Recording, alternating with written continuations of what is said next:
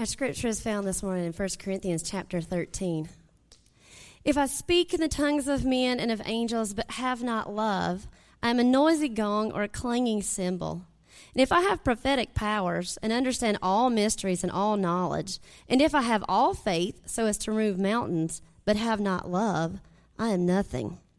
If I give away all I have, and if I deliver up my body to be burned, but have not love, I gain nothing. Love is patient and kind. Love does not envy or boast. It is not arrogant or rude. It does not insist on its own way. It is not irritable or resentful. It does not rejoice at wrongdoing, but rejoices with the truth. Love bears all things, believes all things, hopes all things, endures all things. Love never ends. As for prophecies, they will pass away. As for tongues, they will cease. As for knowledge, it will pass away. For we know in part, and we prophesy in part. But when the perfect comes, the partial will pass away. When I was a child, I spoke like a child. I thought like a child. I reasoned like a child. When I became a man, I gave up childish ways. For now we see in a mirror dimly, but then face to face. Now I know in part, then I shall know fully, even as I have been fully known. So now faith, hope, and love abide, these three, but the greatest of these is love. This is the word of the Lord. You can be seated. Well, this is the famous love chapter in the Bible, and uh, most often it is separated from the context of uh, 1 Corinthians. And so, if you've been trekking with me uh, through the series in 1 Corinthians, you know what we're talking about and how this fits in the context. But if you haven't, I'll provide a little bit uh, of that for you in just a moment. Uh, but uh, suffice it to say that this is the chapter read at so many different weddings. And I have the privilege of being of conducting weddings, and uh, many of them, and being in the room with the with the groom, you know, before he goes out. It's such a fascinating space uh, to be in. Uh, grooms can uh, they, they come in all kinds, and uh, some are giddy and uh, some are uh, nervous about being in front of other people, you know, just being up there. I remind them nobody's looking at them, but they still don't get that. Uh, some are uh, just. Uh, just nervous. I remember I was part of a wedding. There were four of us pastors in this wedding, four of us, and we all wore robes. So we looked like the Supreme Court presiding. We all stood the whole time with our robes on I've never seen a more nervous groom in all my life, ever. He was literally shaking, sweating with nerves. I thought he will not make it. I, I think he's going to run. Uh, wasn't sure why, but he was so completely nervous. Uh, but this chapter deals a lot with, with love and with what happens in that context. Um, and then, uh, being the parent of a middle schooler, I, I see middle school love. Um, uh, you, you, may be familiar with middle school love. It's an interesting thing. Uh, middle school love, it is. Trent and I were trekking down to Chapel Hill on Friday on the way to a doctor's appointment, check up, and we were at the drive through at Chick fil A, uh, at the drive through, and playing our little Chick fil A game I've shared with you. You say thank you, and they have to say my pleasure, and we were counting down how many times uh, we gotten that girl to say my pleasure. And so, when he was texting a girl. And I said, Who are you texting? And he told me who. And I said, Who in the world is that? Uh, and, and uh, uh, after he sent the text, I said, Trent, who is that girl? I don't know all the girls you talk to now. There are so many of them, I can't keep them all apart. Well, technology got the best of him. He had no idea that while I was speaking on that text function, he had hit the record you know, the little microphone, and he had recorded everything I just said and sent it to that girl. Yes, he had sent it to the girl, and he looked down and he said, Dad, there's a recording. And I said, Oh, really? And he said, Yeah. And so it had sent, and he immediately went, He said, I'm going to delete it before she gets it. I said, Listen, son, is this is where I know more about technology than you do. That doesn't work. She has it. And sure enough, within about 30 seconds, message comes back to him so and so has saved your recording. I said, he said, Dad, she saved it. I said, son, that's great. That's so good. Maybe she'll spread the word, all right? So, so love when it, you know, middle school love is fickle. It comes, it goes. And so as you grow up, love changes. And the question is the title of the sermon is Love is a Verb. And I wonder, do you believe that? Or are you of the persuasion that love is primarily a feeling? Love is a feeling, it is an emotion, it is how you feel more than what you do. Uh, uh, you would not say that love isn't a verb, you would just say that love is a feeling, and then maybe it's a, a verb or it's a feeling 70% of the time and a verb 30% of the time. For the Corinthians, they had a couple of problems that gave rise to 1 Corinthians 13, and here they are. Uh, number one problem is that if you ride in or sail into Corinth, you'll look up on the hill behind the city and see the temple to the goddess of love. That's a problem. Because what uh, they had done is to replace love with lust. And there you see worship that took place in the temple that was anything but what it should have been. So that's problem number one. Problem number two in this uh, place of Corinth is that they were new believers. And I love discipling new believers, uh, but, but new believers drag into their walk with God all of the stuff or a lot of the stuff from before Christ. And so, uh, 1 Corinthians 5, we looked at, seems like years ago now, uh, chapter, uh, chapter 5, verse 1, talks about a, a, sexual problem that even the pagans would, would look at and think, how in the world could you do such a thing? So there was the uh, the distortion of love that had taken place within the Corinthian church. But then uh, there is this issue within the church of loving each other as brothers and sisters in Christ as they ought to. Uh, the ones that have money ate together. The ones that didn't have money ate together. There was a socioeconomic problem. Uh, there was the inferiority complex we talked about last week of I'm not that good at anything, so I won't serve. And the superiority complex, uh, complex which was uh, I'm so good. Uh, why do I need you? All of this rolling through this church. Um, and so this 1 Corinthians 13 is more uh, never about marriage initially, uh, but can be applied to marriage ultimately. And so uh, we'll look at it as it rolls out. Here's, here's what I would say to us. If there's one line that says this is what this chapter is all about, uh, that line is that love is love others like Jesus loves you. Love others like Jesus loves you. And I'll borrow them from Karl Barth's one sentence summary of 1 Corinthians 13. Karl Barth, theologian during uh, the mid 1900s, said this uh, It is love alone that counts, it is love alone that triumphs, it is love alone that endures. And that's really his summation of these 13 verses. And so I would say to you, love like Jesus loves you because love counts. Love like Jesus loves you because love triumphs. And love like Jesus loves you because love endures. it, it is love alone that counts, love alone that triumphs, love alone that endures. Um, here is what we uh, see in these verses. Uh, Paul says, If I speak in the tongues of men and of angels, but have not love, I'm a noisy gong or a clanging cymbal. In Corinthian worship, tongues were big. Uh, they were speaking in tongues a lot. It was confusing a lot of people, but there are a lot of people pretty proud they could pull it off. And Paul says if you could do that, or let's elevate this thing, and you can speak in the tongues of angels. You can say what angels say. You can do all of that without love he says, You're a noisy gong or a clanging cymbal. You are just noise. If I have prophetic powers and understand all mysteries and all knowledge and have all faith so as to remove mountains but have not love, I am nothing. So this is pretty spectacular. You have enough faith to say to a mountain, mountain be removed, which was a, a, a phrase that meant you had all the faith in the world and you can do all of that, but you don't have love Big deal. You are nothing, Paul says, or he's saying, I am nothing.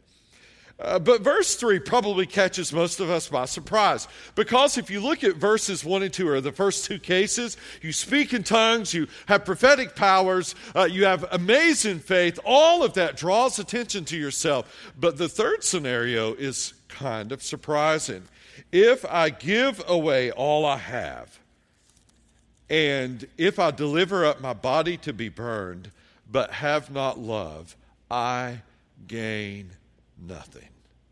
Wow.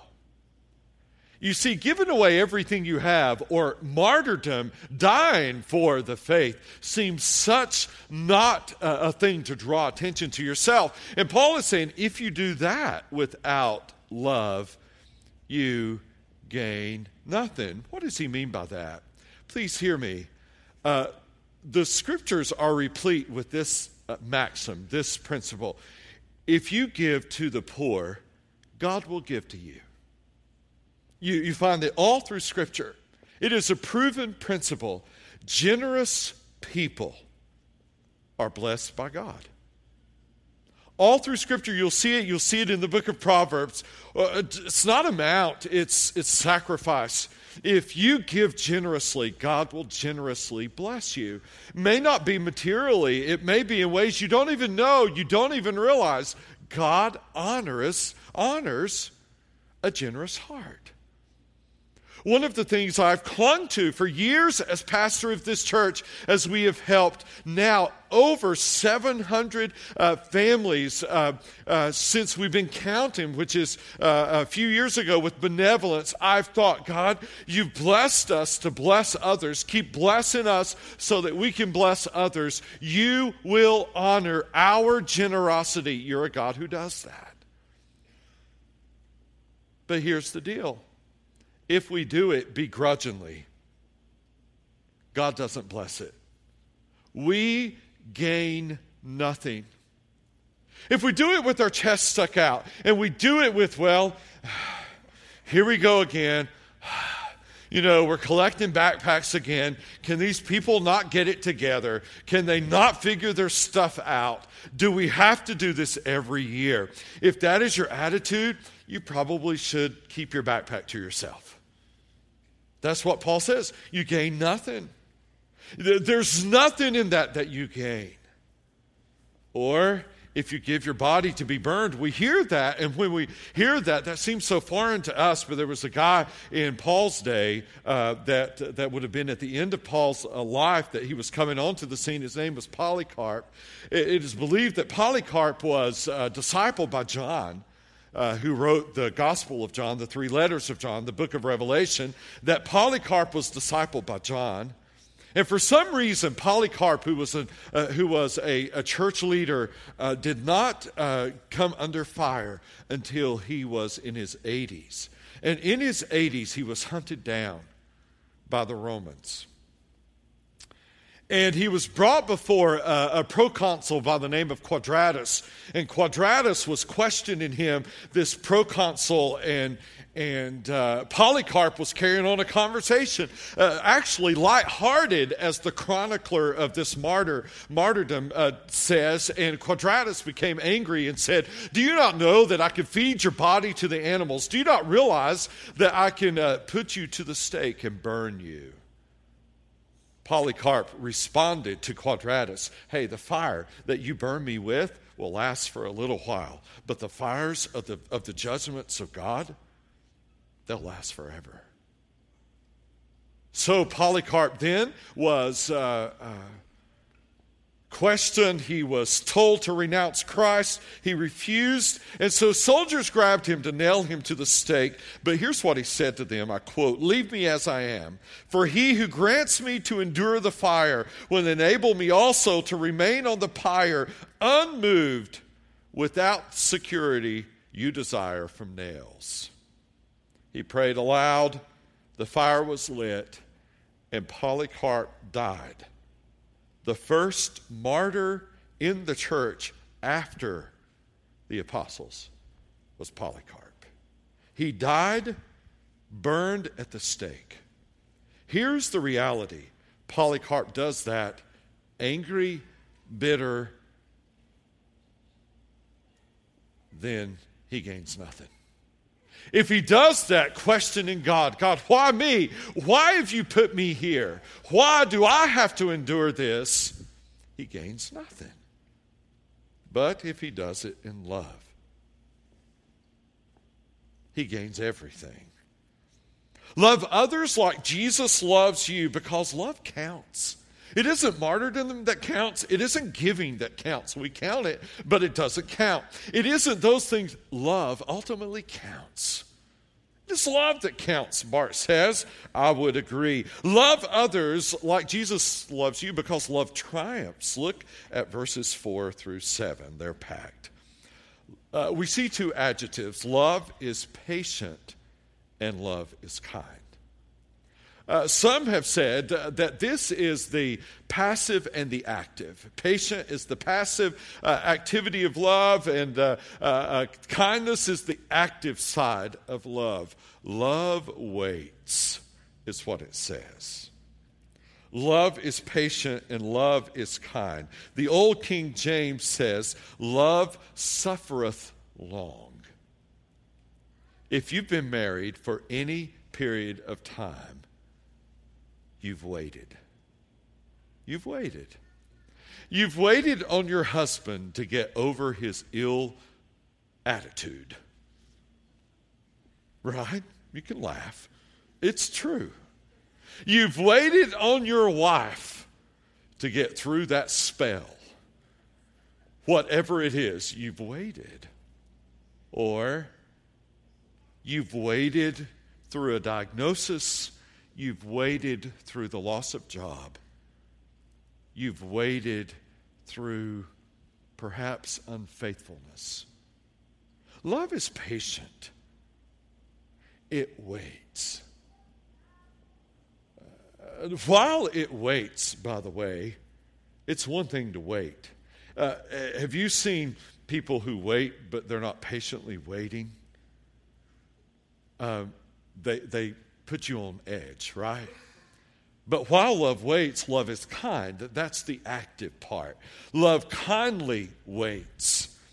Um, active goodness on another's behalf. When I think of love, and I think of love waiting and of love being patient, I think of Jesus and I think of Peter. Uh, Jesus called 12 guys, and honestly, if you look at their resume, you and I, if we were building a company, wouldn't have chosen them. They just don't come across as being the, the, the brightest guys to choose to, to start a movement that would last till now and uh, until Jesus comes back. But Jesus chose him, so uh, we'll go with it. And one of his name is Peter, and he's a rough fisherman. He's not educated, he's a rough fisherman, and he's, he's uh, kind of coarse with his mouth, and, and he's loud. And so Peter is the one who sees Jesus walking on the water and says, Lord, I'd like to try it out. And he goes to uh, Jesus on the water. Remember, he takes his eyes off Jesus, he begins to sink. Jesus picks him up. That's Peter. Uh, then there's. Uh, there's that time where they're in the synagogue in Capernaum, and right down the road, I've been to that synagogue. Right down the road, there is the remains of what is believed to be Peter's house, and uh, Peter's mother in law was ill, and he, Jesus, walked down that road, that dirt kind of gravel road, into Peter's house and healed his mother in law. Peter saw that. Peter was privy to a lot. And then there was the trial of Jesus, the mocking, the uh, making fun, the belittling. Peter stands there. A servant girl comes over, and Peter's accident gave him away. You see, he was from Galilee, and uh, that's like being from Nebo. And so, just kidding. So, so Peter's accent gave him away, and what happens is uh, she says, "You're one of them, aren't you?" And uh, Peter says, um, No. And he stands by the fire. A little later, she, she hears him talking because Peter can't help but talk. And you're, you're one of them. You're, the way you talk, Yeah, you're one of them. And Peter vehemently denies. And then there's the third time she comes back to him. And when she does, Peter answers, and it's a swearing answer, so much so that if you look at the language, it appears that he, he calls God's wrath down, either on this woman or on Jesus. You're, you're wondering who it is. And as soon as the words come out his mouth, Jesus turns and looks at him and locks eyes with Peter. And Peter's face falls and scripture says he went out and wept bitterly. Let me ask you a question. If you're Jesus, once you've been crucified, crown of thorns, spear thrust in your side, mockery, stripped naked in front of people, and Peter is nowhere to be found in all of that. If you're Jesus, when all of that is said and done, are you going to go looking for Peter? Jesus did. He went looking for him. And just like the first time he found him fishing, and just like the ter- first time, Peter had caught nothing. And so they caught some fish together. And Jesus said, Hey, let's sit down. Let's have breakfast together. And they sat there on the seashore. Just Jesus, Peter, and they ate. And Jesus looked at the guy who had denied him three times, who swore he never knew him. Don't miss this, guys. And he said, Peter, do you love me? Do you what, church? What's the word? Love. Not, do you believe me? Not, are you with me? Peter, do you love me? Oh, Lord, you know I do. Well, then go and feed my sheep, meaning go preach the word. Well, that's over. They eat some more. Peter, Peter, do you love me? Oh, Lord, you know I do. Then, then go feed my lambs or tend my lambs, feed my sheep. There's a third time, same conversation. I happen to think that Jesus in his grace, Jesus in his greatness and his goodness, who loves Peter, even though Peter left him and abandoned him in his, in his worst moment, Jesus, who loves that deeply, gave Peter the same opportunities, three of them, to affirm his love for him as Peter had denied him. Wow. I want to say something to you this morning if you're in here and and this is your first Sunday back to church, you've been away, you've been away from God, you've, you've lived on your own terms, you've done your own thing, we're so glad you're here. You are in the right place. You are in the right place. And there is a Jesus who is patient and a Jesus who is kind. And for all the time you've been away, He's been waiting for you to come home. Amen, church? He's been waiting for you. For all the time you've been away, He's been looking for you. He's been waiting for the moment to sit down and to eat with you and to talk with you and to bring you in and to affirm His love for you and to give you an opportunity to say one more time or two more times or three more times, Jesus, you know I love you. And, and, and that is, I'm so sorry. Peter had already wept bitterly. Now's an opportunity to turn bitter weeping into joyful affirmation of his love for Jesus. We're glad you're here. You don't have to leave this place with the guilt with which you walked in. You don't have to. You can leave free, forgiven. Shame gone, guilt gone free and forgiven. Isn't that good news? What good news? Love is patient. Love is kind. Love others like Jesus loves you because love triumphs. Then there are seven verbs. Love does not envy. That means no competition. That means you don't look at somebody. This is written to the church at Corinth. Don't, uh, the poor should not envy the rich. Uh, the the uh, haves should not envy uh, uh, uh those who have more. The uh, educated should not envy those who are more educated. The uneducated should not envy the educated. There's no envy. We're all on level ground. Love does not boast. That's a braggart. the word literally means windbag. You know what I think of? I think of one uppers. You know what a one upper is, right? You tell your story, well, they've done it better. Like as soon as you finish, they tell you theirs. You've been somewhere, they've been somewhere better. You've climbed a mountain, they've climbed a taller one. Whatever you've done, I mean, their theme song is anything you can do, I can do better right? I can do anything better than you. And so that's a windbag. And love isn't that way. Love is, uh, does not boast. Uh, love is not proud. It isn't puffed up. It is not rude. It doesn't behave shamefully or disgracefully. Love is not self seeking. Uh, I'll pause here for a moment. I'll pause here for a moment.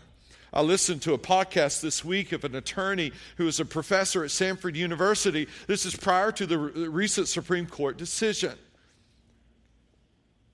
So he predicted the outcome of it just as it went, but then he said this. He said, We should not be surprised at the outcome of this decision, uh, the, of the outcome, because of what has happened to marriage since the sexual revolution. You would say 50s, 60s. What does he mean? He said prior to the 60s, prior to the sexual revolution, marriage was about two things. Number one, procreating, having children, and number two, moral support. I need you, you need me. I'm here for you. You are here for me. That was the two purposes of marriage. He said, but with the sexual revolution, the purpose of marriage changed, and it changed to self fulfillment. I'm getting married because of what you can do for me. I'm getting married because you can meet these needs I have or you can meet these desires I have. That is self fulfillment. And so, what he said is when you approach marriage that way, and people have done it for years, and many of you, like me, who disagree with that decision, many of you unknowingly have bought into the idea of marriage as self fulfillment. You can't wait to get married because of what he can give you or what she does for you. Not what you can do for him or what you can do for her. Uh, love is not self seeking. It is not egotistical. It, it, does not put oneself above the other. Love is not easily angered. Love keeps no record of wrongs. When Jesus died on the cross, if you trust Him as your Savior, all the sins you've ever committed are erased, they're wiped clean. Love keeps no record of wrongs. Love does not delight in evil, but rejoices with the truth. What does that mean? That means globally, love does not delight in the poverty that exists in our world, in the, the orphanage, the orphan problem that exists in our world. Love doesn't delight in that. But then personally, uh, love doesn't delight in the gossip you read on Facebook about somebody who's fallen, who's messed up. Love does not rejoice in what you hear at the, uh, at the beauty salon about the teenager who lost his way. Love does not rejoice in when others fail doesn't delight in evil, rejoices with the truth. And then there is this uh, verse 7. Uh, we call it in hermeneutics a chiasm. Uh, I call them Oreos, all right? And so an Oreo is the first statement and the last statement mean the same thing, and the stuff in the middle are possible because the first and the last statement. Look at verse 7. Love bears all things, believes all things, hopes all things, endures all things. So love bears all things and endures all things. It's the same thing. Love bears all things, endures all things, and the only way it can is because it believes all things and hopes all things. What does that mean? In the context of a church, if I choose to believe the best about you until I know otherwise, then I can sustain a healthy, right relationship with you. All right? If I choose to believe the best about you until I know otherwise, or in a marriage, if I choose to believe the best about you until I know otherwise, that belief and that hope will help that marriage endure and sustain. Love endures love bears.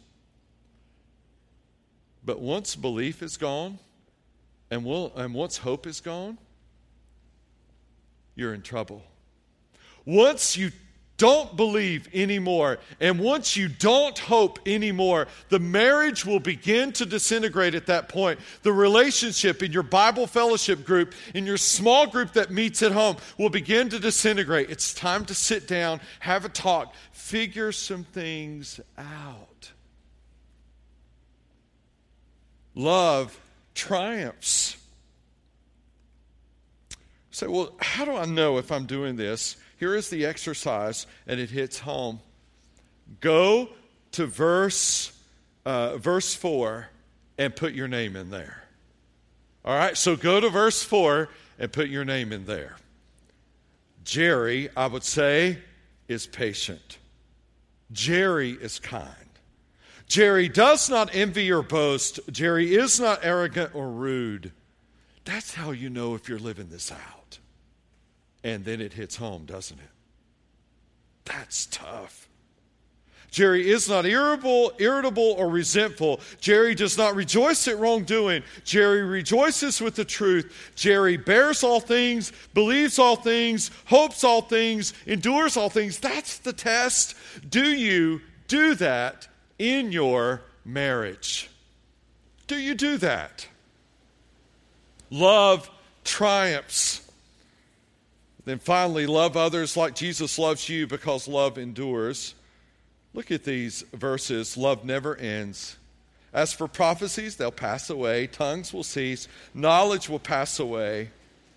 And then we find this now and then thing. This now and then. Hope nobody drove a convertible. All right. For we know in part and we prophesy in part. But when the perfect comes, the partial will pass away. When I was a child, I spoke like a child, I thought like a child, I reasoned like a child. When I became a man, I gave up childish ways. Let me talk about this. What Paul is saying is that there is a now and a then. And we mature and we grow up. Here's how it works. All right, so when I was a kid, my sister is here. She can attest to this. My mom's way of waking us up was not very tender. All right? The way I wake up our kids is somewhat tender. The way Wendy wakes them up is more tender. All right? But the way my mom woke us up, as I recall, is here's what she did. We got up at 6:30 every day. Sunday to Sunday never ever slept in. That was so foreign to me. Don't ever recall ever in my life sleeping in. It was only when I went to college that my roommate would sleep like past seven, and I thought he was going to hell. I mean, I just didn't know that people did that. And so, mom uh, would come in, and this is how she woke us up flip the light switch on, the overhead light. It's time to get up. That was it. There was nothing more. There was absolutely nothing more. And guess what we did? We got up. Just like that. She said it was time to get up, and we got up. All right, so I'm 47 now. So, what if this morning I get up way before Wendy does on Sunday mornings? What if this morning, or what if tomorrow morning, I would just lay in bed until Wendy comes in there and flips on the switch and says, It's time to get up? And then I get up. You see, Wendy married me not to be my mother. She married me to be my wife, right? And if she want, if she has to be my mother, it's weird for that person to do both. That's what Paul is saying. When I was a child, I spoke like a child, I acted like a child, but now that I've become a man, I put childish ways behind me. Love, real love, is the most grown up thing you can do. You check childhood at the door. You check being a kiddo at the door. Love is grown up. And when it's grown up, it's good and it's right. This morning, I look over to my right and see Dana and Valerie. Dana and Valerie are, are, um, are here this morning. Valerie had surgery about uh, uh, two weeks ago, I think tomorrow, and, and uh, Valerie has cancer. They love each other deeply. Would you guys stand? They didn't know I was going to do this. This is Dana and Valerie. They love each other deeply. You can be seated now. And Valerie was diagnosed with cancer um, a few months back. I, I would just say to you that whatever they felt when they were dating, if that is all they were going on at this point,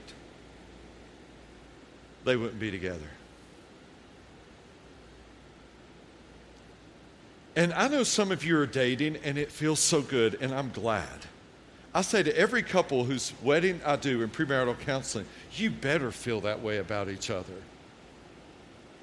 But if you're expecting that to work, you are as likely to drive from here to California on one tank of gas and get there. It won't last. Those feelings, they change. Well, what changes them? Bad breath. Yes, I mean, life, just seeing each other, because when you date, you smell good all the time. Like you do, you look good all the time. If your car is normally dirty or your truck, you guys clean it during that time.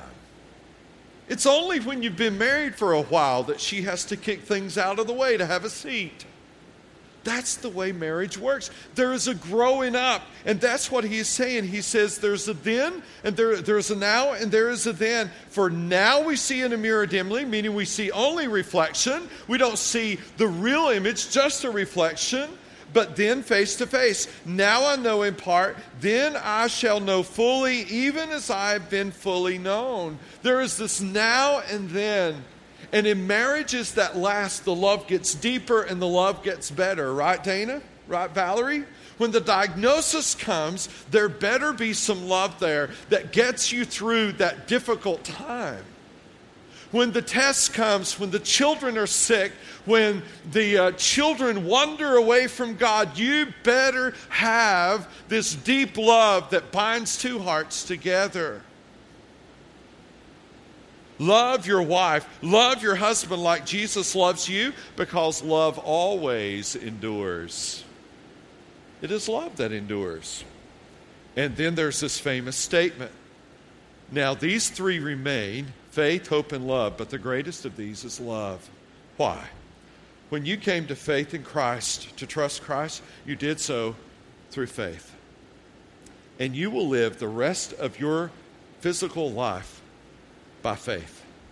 It will be tested at times, it will be tried at times. You'll live by faith. Hope keeps you alive. The people who commit suicide do so because they lose hope. Until you die, you will live by faith and by hope. But once you have died, guess what you'll no longer need any of? Faith. Why? Because the object of your faith has been realized. You have seen Christ. You will no longer need hope because everything you've ever hoped for has come to reality. But guess what you will continue to do in heaven? Love. God is love. You'll continue to love there. Love will be alive and complete and perfect and, and right and everything it's supposed to be, divorced from all of the junk and the shrapnel that it creates on this earth. It'll be the real deal then, the ultimate. No faith, not, not needed. Hope, you won't need that anymore. Love, everywhere in that moment. Everywhere. So, how is this fleshed out? Two ways. Number one, if you, as a church, can you, as a member of this church, put your name in front of the is patient, is kind, is the verbs? Can you, as a member of God's church, you may not be a member of this church, do that? Or can you say, I've never experienced that love of a God who would send his only son to die for me on the cross? I want that kind of love so I can love that kind of way. We'll apply it that way, number one. Number two, relationships. Marriage, if you're married, do you love like this? Or to the many singles in the room, is this the kind of love you're waiting for? And are you willing to wait till you get it? Robertson McQuilkin was an accomplished professor at Columbia Bible College, now Columbia International University, and he became the president there. It was a lifelong dream of his to be president at CIU. What McQuilkin did not know would happen is that his wife would get Alzheimer's. And he would be faced with a dilemma and his dilemma would be this Can I be the president of this college and take care of my wife like she needs now? They had been married at this time for 40 years. And McQuilkin was finally in the job of his dreams.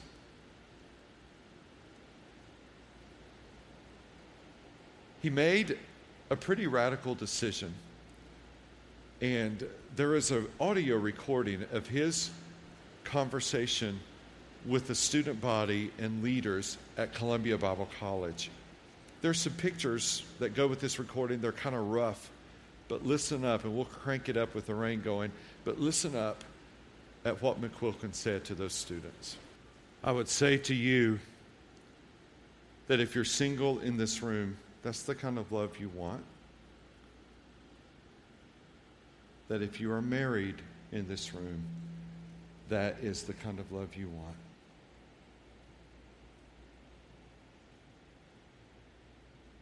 I don't know that you'll ever stop wanting that.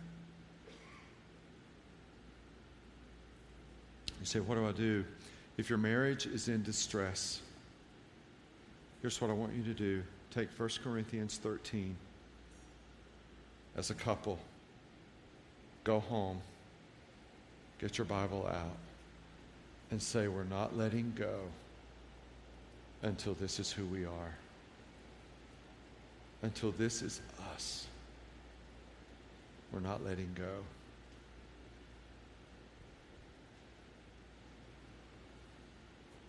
If you're single, go to 1 Corinthians 13 and say, I'm not marrying anyone until I am a 1 Corinthians 13 kind of lover.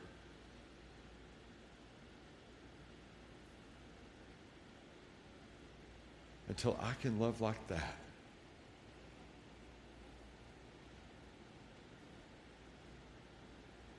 I, am not saying I do.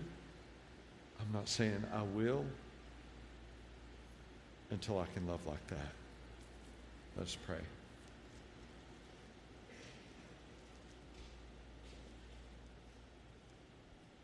Father, Paul makes it clear here that this is the kind of love that Christ had for us and has for us. And that the only possible way that I can love my wife, that I can love this church, that I can love my children, that I can love my fellow brothers and sisters in Christ, wherever they may be in the world, It's when I love like Jesus loves me.